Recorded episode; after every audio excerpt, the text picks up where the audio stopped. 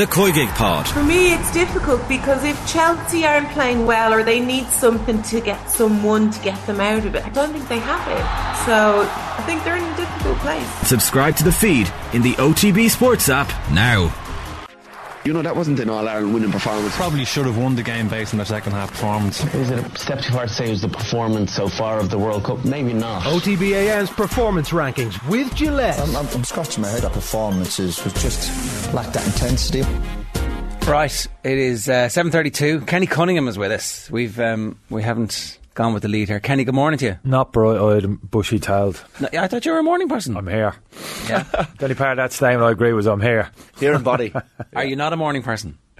No, I'm all right to be honest with you. Yeah, no, I'm all right in the mornings. This Yeah. is as good as it gets, actually. Okay, Slagging off my yogurt this morning as well. we'll be the judge of that, though. How, how good you are. Don't worry. And, and uh, the YouTube commenters will essentially uh, decide. They're the ones who'll. Uh, uh, before we get into the performance rankings, this is some fairly obvious stuff. Um, not in the green this morning, apart from an Irish goodbye. The Irish Oscar hopefuls. You weren't that surprised, though. Um, I'd hoped uh, uh, Barry Keoghan, obviously, and um, uh, the uh, Irish actors. I thought they'd have a fighting chance, but I wasn't surprised to be honest with you. No, yeah, it would have been great. Obviously, great recognition for them, but no, no, I wasn't. I wasn't hugely surprised. Uh, you weren't a fan of Banshees. Yeah, I wasn't a huge fan of the uh, the film itself. To be honest with you, the storyline couldn't quite buy into the storyline we were talking about there previously, weren't we? I just couldn't, didn't quite get the the buy. And thought it was interesting the relationship between the two kind of main characters. Was all those kind of similar tensions around the film was well shot and all all, all that type of stuff. And yeah, but no, didn't couldn't quite couldn't quite buy it. You haven't you've seen it, haven't you? Yeah, I thought it was meh. It was like films meh. Really, lads, yeah? Films. Did you But like Martin McDonagh's other works? Barry though? Keoghan, very good. Well, I loved In Bruges. Uh, I, I I thought Three Billboards was decent. I liked it a lot. Seven Psychopaths. Very good. seen it. It's Haven't very good. it. Yeah, it's worth Went to see. Hangman uh, in the Gaiety on Saturday night. I th- thought that was I was like, this is much better. Brilliant. this is much better. No Paddy Wackery in this. now maybe if you're from the north of England, you're like, oh my god, look at all the cliches. But I don't know. I don't know. So Hangman worth going to see in the Gaiety, I would say. Okay. I've been into the, haven't been into the theatre in a while. I've got to be honest with you. Yeah, you might be right. I'll keep an eye out. Right. Yeah, it's a disgrace. I think they've stung us, the academy, haven't they? I mean, we were all there going, we're gonna, we're gonna sweep up. It's like Who did sweep up? Do you mind me asking? you? it was somebody everything, up. everywhere, all at once has won best picture, best director, best actress, best supporting actress. Yeah. I want to say. Um, so it, it swept up. I think it was eight, eight awards in total. Um, Seven or eight, eight awards, I think. So Brendan Fraser won for The Whale, Mm. and I don't know what else. That was that was basically it. You said we uh, short, was a short film. Short film, uh, Irish, an Irish Goodbye was the uh, the winning short film, which is great because like you know that's them all on the path now to massive careers. And I think uh, the fact that on Colin Kuhn was there and they've been there all week, like you know who knows where that's going to take everybody involved in that. But they felt comfortable. They looked comfortable. They looked like they were supposed to be there, and they weren't overawed by the occasion. So great for their careers as well. And I think like ultimately, you know, you're in. You're like the Every, you're in the conversation, Jared, isn't it? As lo- as long as you're in the conversation, people That's all are that matters, about yeah. you. Yeah, yeah. I think yeah, it's a win-win to some extent, isn't it? Uh, this is the performance rankings, though. So let's start with. Um, I'm going to run through these: BBC and Liverpool in red, Man United in amber, France and Ireland in the green. We're going to start with the green. Yeah. I think. We've, we've only done this on special occasions, but uh, it feels like a special enough occasion that we should flip the flip the whole uh, rules and, and put Ireland first in green because it's probably the talking point of the morning. So, I mean, what a performance yesterday. Uh, now it was tetchy at times, and we got over the line. But uh, yeah, I mean, Mack Hansen. Will we start there? What what what do you say about him? I saw him getting ten out of ten in some player ratings yesterday, which was uh, a rare thing to see. But The, the um, player ratings, I think, I think we can all agree the player ratings are now officially bullshit because they gave Caelan Doris five, even though he played like 12 minutes and produced one of the greatest moments of athleticism I've ever seen in a field of play from somebody in a green jersey. Like the the steal and the subsequent, uh, it was absolutely sensational. So uh, I'm I'm out on player ratings. If someone isn't on long enough for that, and they've, I, it just no. You give you give Mack Hansen a mark out of ten then, in your opinion. Uh, Hansen, Hansen, I don't know. Hansen's a nine or, or an eight, I think. But to give Caelan he's, Doris he's more than five, an eight. He's more than an eight, isn't he? well, I, I don't know. it was um, near perfection. He actually wasn't. Nathan Johns in the Irish Times is pointing out that he, he lost the ball uh, several different occasions, but it like that Near just- perfection. It's high risk, you know. Um, and I mean, I think Van der Flier is is that not a ten for Van der Fliers? Like I'm going to throw the ball in now, and I'm also going to still be the number seven, and I'm also going to then be the hooker at the back of the maul whenever, I, like, because I've thrown it. I thought that was like that was Is that ludicrous. right? They were they were pretty good. Also, Jamison Gibson Park. It turns out Yeah. very very very very important to the brought a bit of control to the whole thing, didn't he? When he came on, like Conor Murray did brilliantly yesterday. Um, but then when you see Gibson Park coming off the bench, you're like, okay, this is this is good. We have some strength and depth. I, I have to say, I think that the single most important thing in all of this is Andy Farrell. Like, so the players are great and the depth is great, but I don't know if you noticed during the week, and we're going to talk about this with Quinny. Uh, we've talked before on the show about um, Ireland got beaten by Scotland. I don't know if you remember this. Uh, Scotland scored two tries in the first 15 minutes, and then afterwards it emerged that we'd been late. The bus had been late. There hadn't been the right police escort or something. And Joe Schmidt made a big deal of this in the aftermath, you know, and it was like, you know, in fairness, he got his revenge in the World Cup when his Ireland team smacked Scotland down, and I'd say he used that as part of it. But this week, Andy Farrell spoke about, oh, there was one time our bus got delayed when I was a player, and we got changed on the bus, and we got warmed up on the bus, and we came out and we crushed a great Leeds team because we just took it, you know, we, we took it on the chin. We were prepared for all eventualities, and we actually we welcome that. And all along, anytime one of our players got injured, like, yeah, great, somebody else going to get a chance. We mm. thrive in adversity. We enjoy adversity, and then in the midst of like everybody's like collapsed. Andy Farrell's like, this is this is what we've trained for. This is it. This is your moment to shine. Cian Healy, you get in there and you be a hooker. Now there's a there's a stroke of genius there in like which Bernard Jackman was the only person for who I first saw explain exactly what was happening. We'll get into that a little bit later on. But I just think Andy Farrell is a, a you know he's approaching levels of I agree with you. Yeah, emotional intelligence, Yeah. uh, tactical and technical planning, an ability to take in legends of the game as part of his backroom team and feel emboldened by the fact that he's leaning on them as opposed to, and that they're getting credit. He's not feeling in any way diminished by that. He's not protective. Yeah. I just think that um, Andy Farrell, these, this is Andy Farrell's win as much as anything that's ever happened in Irish rugby has ever been associated with one individual. Like the team was excellent, Yeah. but it's it's him. Yeah, I think he's hugely impressive. Yeah, every interview that he does, yeah, kind of embra- embraces it. You know, all the pressure, like you're talking, it kind of turns it around. We spoke about it before, Shan, I think, didn't we? Like, you know, no negatives there was always a positive spin. Like, you know what I mean? Always setting targets. You know, setting um, yeah targets for the players and stuff. Yeah, it's great. It's great to see.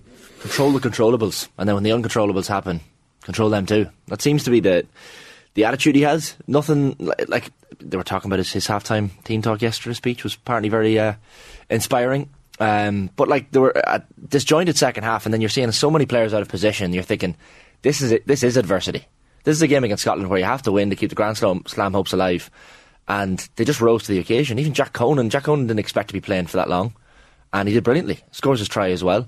Um, there's just so many moments in that in that second half where you're thinking, right, this this is brilliant. This is in Murrayfield as well. I mean, you're shutting up the crowd. And by the way, the weekend started with a an 82 points to seven trouncing by the under 20s uh, on Friday night in Scotstoun, and that was that was a, sign that everything all is good in Irish rugby at the moment. Uh, I was reading the Scotsman paper this morning, their re- review of the match, and they're like, clearly there are some things in in the Scottish underage systems that we aren't doing that the Irish are. Um, so for that to be transferred then to the to the senior pitch at Murrayfield at the weekend was was fantastic. So, what is that, Shane, in terms of the underage talent? Is that in terms of a bit of everything? Like the talent pool is there. There's a quality of uh, coaching, that environment thing, the whole thing from the top down, from the manager we've been talking about there. Does his influence extend his tentacles down into the twenties and beyond? Uh, that's a very complicated question. It's a bit of everything, isn't it? Yeah. Well, I think eh, primarily it's resource.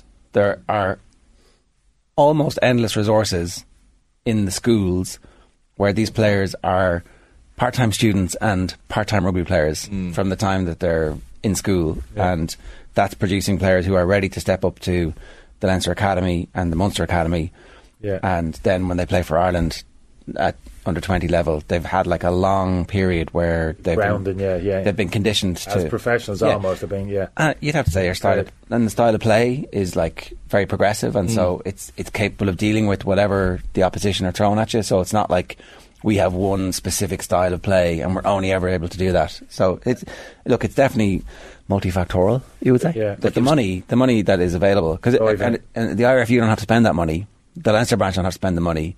It's schools that are spending the money, and so there's full time coaches in the schools at a level that. Um, is uh, unusual. Certainly, it's not replicated in many other sports. You know. Like by the way, like it was eighty-two seven, but it, it could have been it could have been triple figures, and, and Scotland probably deserved credit in the second half for for not allowing it to get completely out of hand, although it was fairly out of hand. Like I was down at the IRF, IRFU High Performance Centre in Abbotstown recently enough for a uh, there was press conference with Jack Conan and Simon Easterby, and like that morning, the twenties had played the seniors in a fairly no holds barred match, and they, they seem to do that reasonably regularly during the Six Nations. That they kind of give the twenties an opportunity to test themselves against the senior team.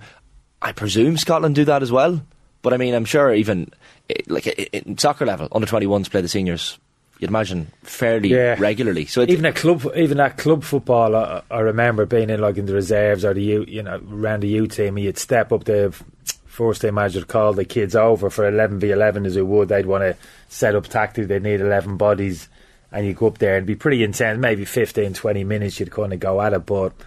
Great, great experience, you know, for that small amount of time you're on the pitch with the with the senior pros. Was that up against Vinnie Jones and and Fashanu? And No, no, no. I was in my mid twenties by then, to be fair.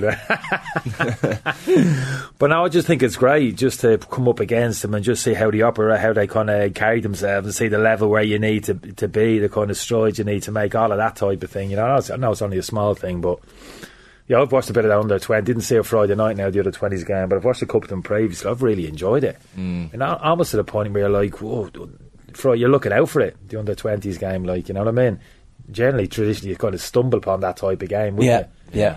Wouldn't be too much. kind Well, there's a uh, Grand Slam decider for them now as well on Yeah. on uh, Friday night. So no doubt that'll be. Uh, I, that's already sold out. I think it sold out weeks ago. yeah, Um, to win a second Grand Slam in a row, by the way, as well, which would be seriously impressive. Many Um, players, who many we lost. We lost a few players. I was running around yesterday during the game here yesterday afternoon. I only, only caught a bit of the game in town. I met a friend of mine. The bloody, I said it yesterday. The Man United game was on one big screen. The rugby was on there. A lot of hardy from behind me. Whee, shouted. So it was all a bit of madness in there. Couldn't quite focus on either game, to be honest with you. I think it's still to be decided exactly in the immediate aftermath. Andy Farrell came out and gave like a, a, a list of everything. Ronan Kelleher, it looks like, is gone.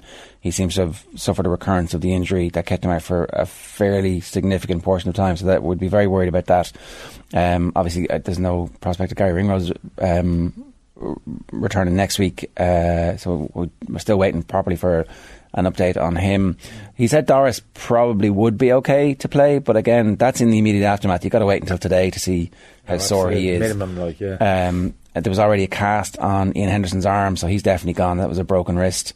And then there was a couple of others after that uh, who I wasn't sure about. But would you really? Are you really kind of? I mean, it, um, it was a prior to the Welsh game. Was the first game of this this thing in terms they were? I wouldn't say dropping like flies, but there's a few key pullouts there. Wasn't leading up, and a bit like you're saying about Farrell.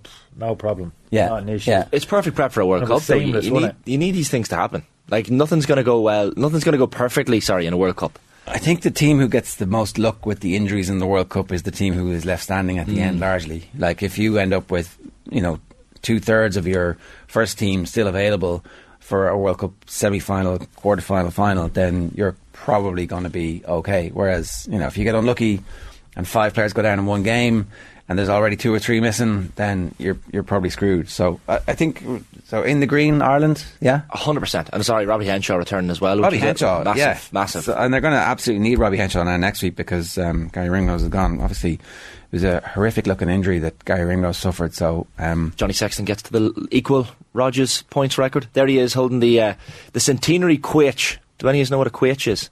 I, Is that some of Harry Potter? that's Quidditch. Quidditch. Close enough though, Kenny. Um, I, I like your, your method of thinking. It's actually a, an ancient Gaelic drinking vessel in Scotland with two handles that they apparently hand to the, the winner of the Ireland Scotland Six Nations match every year. I mean that had that had completely passed me by.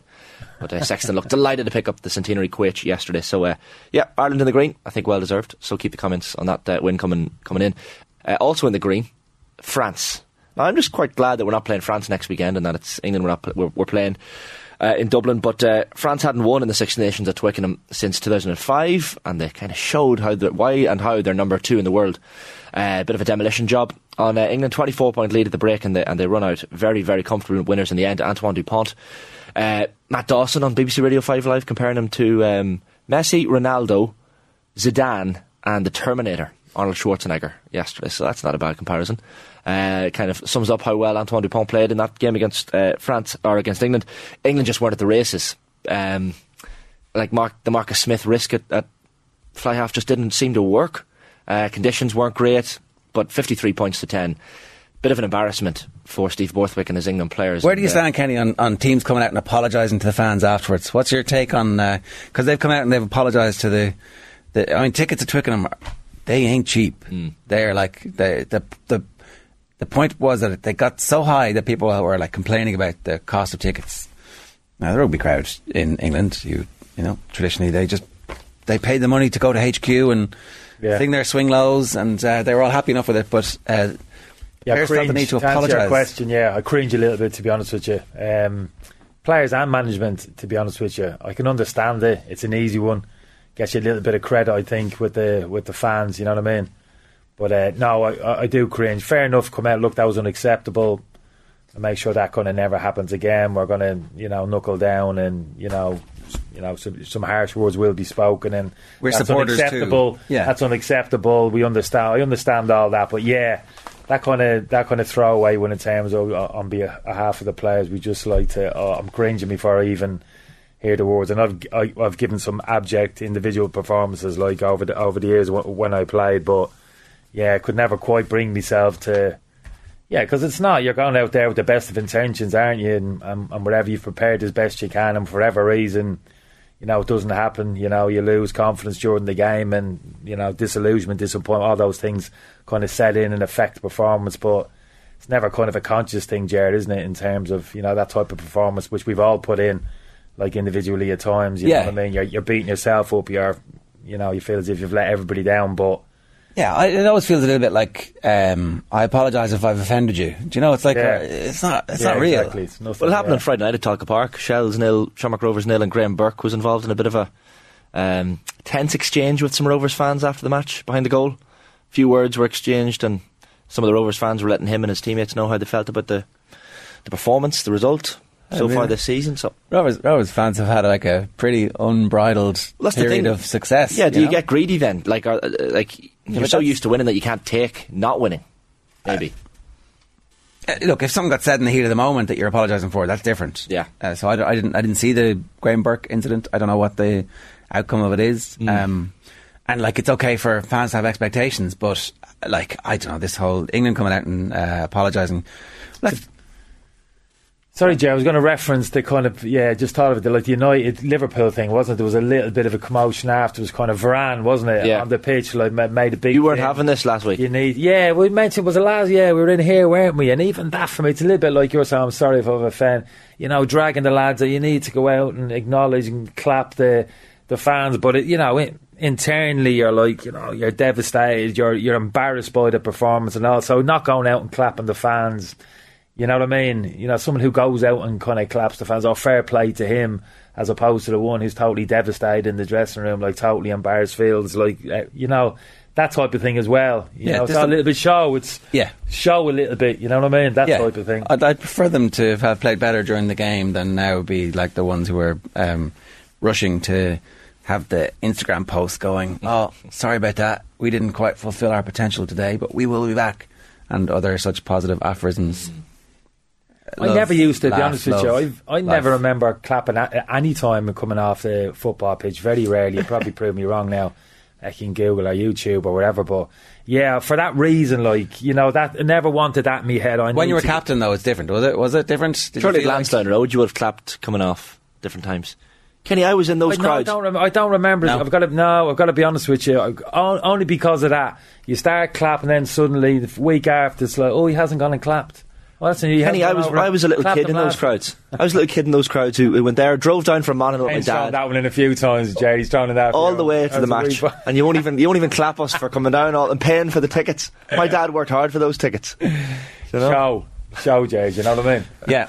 Uh, Fergus Keogh says, so annoying. We'll soon be expecting people to apologise for not apologising. Uh, this is true. It's just the world we live in, isn't it? Yeah, And we haven't even spoken about Gary Lineker. exactly. We'll get to that. We'll move on because there's some interesting stuff to come in the performance rankings. But uh, in the amber, we'll briefly touch on Manchester United because, um, I mean, they're now eight points ahead of Liverpool rather than seven at the start of the weekend. But when you're home to the bottom team in the Premier League and uh, you only come away with a point, it's a disappointment, isn't it? Really, um, it wasn't a great. It, it, it- look, it was actually a decent nil-nil. Um, the positive probably com- coming out of it was Gavin Bazunu's performance. He was brilliant. Um, arguably man of the match for me. He kept out uh, Bruno Fernandes in the second half with a lovely save to his bottom left, knocked it off the post and went out for a corner. Uh, stopped Varane in the first half at one point as well. Rashford uh, early on too. So uh, Gavin Bazunu's performance would really give you confidence heading into that France game. Uh, but from Manchester United's perspective, Casemiro red card I think was the was the game changer. He now gets a four game ban from domestic action as well because it's his second red card in uh, in in recent uh, month or two. So uh, I don't know what you've made of the incident, but um, Ten Hag not happy whatsoever. What do you mean? What do we make of the incident of the nailed on, most nailed on red card of all time? I you wouldn't call it the most nailed on red card of all time. Oh, you- you're allowed to break people's chins now, are you? He That's didn't. totally legitimate. but he didn't do that. No, I mean it's a complete shin breaker of a tackle. The so you're not you're not legitimately sitting here as a Man United fan saying he shouldn't have been sent off. Anthony Taylor gave a yellow card at first glance. That was that was the referee's on-field decision. Yeah. and then the VAR go maybe yeah have a look at that. Yeah. And then he gives. we think we think that's one of the most egregious screw ups No. that we've seen from a referee so far. You're going to have to go back and give him a red there, man, because that's idiotic. some of the tackles in the Chelsea game the day Oh, previous what a battery! worse. What a battery! Yeah, what a battery! Come on, Like- but is, was it not a red?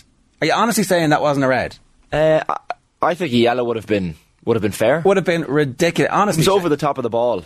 He's over the top of the ball, and so how? Well, he gets the ball and then comes over the top of it. yeah, because he's because And- he, and clearly- he's tackled the ball at the top. Look, my look. It, circular, a circular round thing. If you kick it at the top, you're gonna go. You're gonna springboard like a trampoline. He trampolines off the football into the shit of the player. Look, it wasn't- And you're like, oh, he got the ball. He got- Five, yeah, 500 he- games in La Liga and Casemiro never gets a straight red card and all of a sudden he gets he's, he's two red cards Is in he, the Premier is he phoning it in? Is that your implication? no, I, I don't think so. I think maybe the Premier League officiating is different to La Liga. He's- He's, he's- not a dirty. He's I not a dirty player generally. Yeah, I think what he'll find down the Premiership, quick, slightly quicker nature uh, of the football over here. And as good a player that he is, if there's a small uh, weakness in Casemiro's game, is his lack of athleticism in terms of being able to get around the pitch. Mm. And I think in, in certain games, he's not going to dominate possession. Uh, Manchester United as he did at uh, that Real Madrid team. So defensively, he's going to he's going to have to he's going to be exposed a little bit more. Now we've seen the qualities which he has. But at times he's got to get found out a little bit in terms of being able to cover the ground uh, quickly. And where you're going to find with him, you will find those kind of bit of a lun- lunging tackles with him for that reason because he's not he's not the greatest athlete in the world. And his, his reading of the game is great. His timing generally of the tackles is very good, a bit like Fabinho, but it has to be because he hasn't got the ability really to uh, cover the ground, plant his feet, and really head in the opposite direction. So it's a little bit all or nothing with him for me at times in terms of his tackling. I think too. You have to bear in mind that with Kroos and Modric, it's like genuinely world class players that he's playing with all the time. That's not the case at Manchester United until they sign players of a similar standard, and so uh, he's doing more work. He's he's he's he's being asked to do more, and there's going to be instances like this. Yeah, exactly. Defen- that's, that's what I'm talking about. Defensively, he's going to be kind of more exposed. And by and large, I think he's done really well. But uh, yeah, I think that's my wouldn't call him a massive weakness in his game. You know what I mean? But he hasn't got that. He hasn't got that speed of foot like Kante at his best. You know what I mean? Can travel over. Doesn't never see Kante on his backside. Yeah. You know, Jordan is great. Doesn't have to be because he knows he can get, cover the distance quick. He can plant his feet and he head in the opposite, opposite direction uh, just as quick. So yeah, it's just something that he's going to have to factor in. But I agree with you. I didn't see yesterday tackle, but so uh, just saw it there this morning. Yeah, just traveling at that kind of speed. You know, contact with the ball really becomes irrelevant. Like you know what I mean? So uh, it'll be interesting to see if Eric Ten Hag has the Andy Farrell approach of yeah, we, we welcome the adversity that we're about to face because it's a four game ban now at a key moment in their hunt Yeah. for top four honours, and their record without him so far this season not as good as it is with him in the Nah, team. wouldn't be great now. So you look at the games that he's missing. So the FA Cup quarter final against Fulham at home next weekend, and then an away tie against Newcastle, home to Brentford, and home to Everton. So the next game he plays will be away to Forest on April fifteenth in the Premier League. So some key games, as you say, missing for uh, for Casemiro. Uh, probably did okay to hold on and get a point United, considering they were down to ten men, and uh, there was a bit of an onslaught from Southampton at many stages of that game in the second half as well. So Uh, can we use this as an excuse to? Oh, so we're going to do Liverpool next, yeah? yeah, we'll do Liverpool next. We'll move on to the red. Yeah, Liverpool first. So uh, I don't know what he's made of this, lads, but um, it was just bizarre that a team could go from a 7 0 win the previous week against arch rivals to. It's about the quality of the opposition, really, isn't it? What, in they bring you down to their level? Step up, really, from last week to this week. Isn't that it? Shots fired to all United fans out there. Um, Virgil van Dijk's performance was cat. It, he was brutal. Um, missed a clear cut header to, to. I mean, it was easier to score in the first half. Uh, for the goal, for Philip Billing's tap in early on. I mean, I don't know what Van Dijk was doing. He, the defending was the the line, the offside line was was per for a start, and then I mean, he almost left it to uh, was it Andy Robertson at left back. He just kind of stopped moving. Virgil van Dijk, the, the body language was not great for, for, for centre half. Kenny, I mean, come on. I know you lads aren't the most athletic, Yeah, but that's ha- that's happened previously with him, and it's not an inability. I'm talking about maybe Casemiro lacking mobility. You wouldn't say that with Van Dijk. I know people saying his injury and maybe not quite the same, but still, he's a pretty impressive physical specimen. So, yeah. So what you were talking about really is is between the ears with Van Dijk, and we've seen it occasionally before with him reared its head. And for me, it comes back to this kind of with him. Probably said it maybe about a year, eighteen months ago. With him, the only thing he's got to be careful with is that kind of that bit of a god complex mm. which he has in terms of. I tell you what, I'm so good that I'm not really sure I really need to bother with the kind of trivial aspects of this kind of defending like that I'm being asked I'm being asked to do. Uh, uh, that was the only thing I looked at. and thought that's the only thing that can maybe cost you going forward. Yeah. So I saw a little bit of that in the goal. I saw the goal again. I was I didn't see the game live, and the goal rolled in, and I I actually yeah, I was looking again, thinking, oh my god, what what's Van Dijk- what's going on there? Why is he stopped? Yeah, so basically, yeah, what that is, I mean, he's got himself back uh, uh, go- goal side. He's the deepest defender. All he's got to do is stay in, in contact with the Bournemouth play. You know, shepherd him away from goal. He's got the speed. Doesn't have to uh, dive in. It's pretty basic, bog standard stuff. You know, show him on his right side uh, to the touchline, block the cross if if, if you can. But you're right. He's kind of put. It's almost as if like, oh, can't be bothered. He saw Robertson in his in his peripheral vision. Robertson's not in a good position. He's five yards ahead of the ball. Like you know what I mean. But he's thought, oh, I can't be bothered. You go and deal with that. And even then, like you know, no intensity to get back to recover back into the penalty box and like mm. that. He almost disappears out of the picture, doesn't he? so yeah, that's a mentality thing, Shane, isn't it? Yeah, you know what I mean? 100%. It was attitude as well. Like it Yeah, don't know, exactly. The, ho- the whole thing rolled into one. bit of complacency, and then the Mo Salah penalty, of course, that could have changed the game if that goes in, and Liverpool probably go on to win the match. But I mean, terrible penalty. Jesus. Uh, Yeah, but you know, I'm not even buying the terrible penalty. I was watching it from behind, and it was so sweetly struck that penalty. Did you see the trajectory of it? I mean, uh, you're talking probably two or three inches when it went past. Is it possible to sweetly strike a penalty that goes wide and over? Oh, yeah, that, yeah the, the pureness of the strike. Yeah, Right. absolutely. The direction he set it out too wide, obviously, like you know, but if you know a foot to the right, and that's like Mm. rattling in the stanchion, the stanchion in the net. But yeah, I mean, obviously that wasn't the issue in terms of the penalty kick. I mean, the Liverpool performance a massive drop off, but you know that's been kind of the season, isn't it, for a number of teams? To be honest with you, Yeah, I mean, it's gonna- Tottenham and one or one or two others in Manchester United might might start experiencing a bit of that over them maybe next. Uh, two to four weeks in Casemiro's absence. It's a fun. It's been a funny old season, Yeah. top end. that that the top two are obviously separating themselves, and like that's only to Yeah. be expected. But there was like a brief period where Manchester United might have got themselves back into the title race, and then that's just clearly not the case now. So that race for fourth, uh, Manchester United have fifty points, twenty six games played. Spurs have a game played more and two points less, but they are in fourth. Uh, Newcastle have two games in hand on Spurs and are four points behind, and Liverpool have a game in hand on Spurs and are six points behind. And that's really it in terms of who might still make fourth. But it's going to be interesting. Yeah, it will be because you can't hang your hat on anybody, and generally you think the team who can put a run together, m- momentum, tail at back end of the season, who can find those five, six consecutive wins, will probably be the ones that. But you're looking at the moment, thinking maybe nobody will. None of those teams you've mentioned there, they might just all limp towards the towards the tail end of the season. I think. Um, yeah, Newcastle are an interesting one. Got the win yesterday. They play United, isn't it? I think it's the first game after the, the international break. That's going to be a yeah. Yeah. that's going to be a massive game. game. I think they go to Forest next week. Newcastle. I wouldn't rule them out. I think they can kind of come again as well. All right, last one is in the in the red is the BBC. We're not going to spend too much time on this because I think everything has been said. Uh, really, I, I don't know if, uh, if there's anything more. It looks like the BBC are going to roll back. It looks like Gary Lineker is going to be back presenting match of the day's coverage of the FA Cup next weekend. It looks like they're going to make some changes to their social media rules. I like uh, Armando Iannucci was suggesting yesterday. Why doesn't Lineker just add uh, my, these are my views, not the views of the BBC, and the BBC could apologise for overreacting, and away we go. Rishi Sunak was making some kind of peaceful sounding noises about the BBC should really sort this out. You know, the important thing here is, of course, the uh, the the uh, the central issue, and uh, he's right. The central issue is that um, anyway.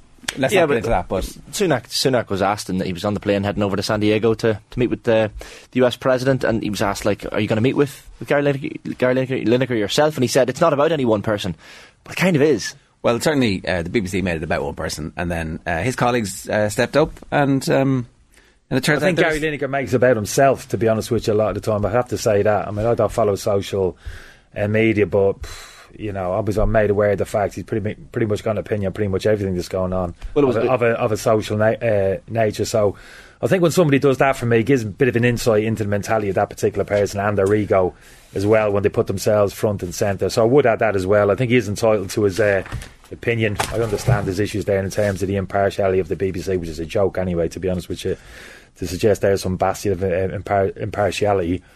But uh, yeah, I'd reserve the right of anybody to have an opinion, even if they're talking absolute nonsense, which I think he was. OTB AM with Gillette Labs. Get the ultimate shave or your money back. Neon Night Edition available now.